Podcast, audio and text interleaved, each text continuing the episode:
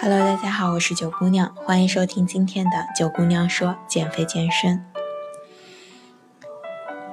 端午节吃粽子是一个大家有了很久的习惯了，可是有人说粽子的热量高，不适合减肥期间吃；也有人说粽子呢不太好消化，所以也挺适合减肥的人吃，因为可以用来控制食量。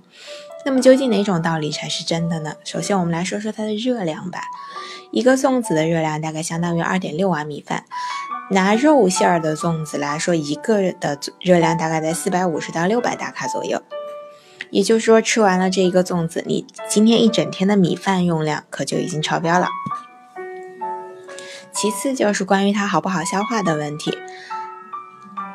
一般来说呢，糯米食物的分为两种，一种是粽子、汤圆为主的热馅食物，还有一种是麻薯、糯米糍为主的冷食。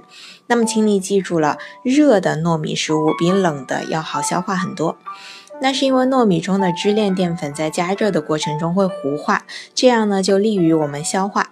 可是，在冷却以后呢，支链淀粉会重新紧密排队，这也就是为什么麻薯和糯米糍的口感会偏 Q 一些的原因。所以说，如果你胃不好或者是消化不良的话，建议你在吃糯米食物的时候一定要趁热吃。其次就是要跟大家讲一个很冷的知识点，就是冷饭要比粽子更减肥。你们要知道，淀粉中有一种特别的类型，叫做抗性淀粉。这种淀粉在放冷了的土豆、青香蕉以及放凉的米饭当中含量非常的丰富。抗性淀粉因为不能被人体所吸收，所以它特别利于减肥。根据研究发现呢，所有的米类当中，糯米的抗性淀粉含量是最低的。所以从减肥的角度来说，糯米是比不上一碗冷米饭的。可是呢，过节怎么着都要顾及一下节日的气氛。吃粽子呢，你只要记住这几点，其实偶尔吃一下，问题也不是很大的。首先就是尽量把粽子放在早上吃，这样呢不仅能够预留出更多的时间来消化它，同时还有效的控制了接下来两餐的分量。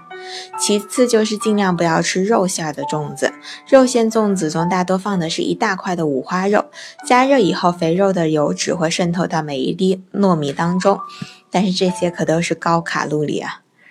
第三点就是，如果说你当天吃了粽子，就不需要再吃米饭了。吃完一个粽子，基本上就相当于吃了结结实实的一大碗米饭。剩下的两餐，你只需要吃一些蔬菜和肉类就够了。可能对于你来说，你更想知道手上的这一款粽子究竟热量有多高。那么有一个最简单查食物热量的方法，现在可以推荐给你。你现在只需要打开手机微信，搜索公众号“三九减肥健身学院”。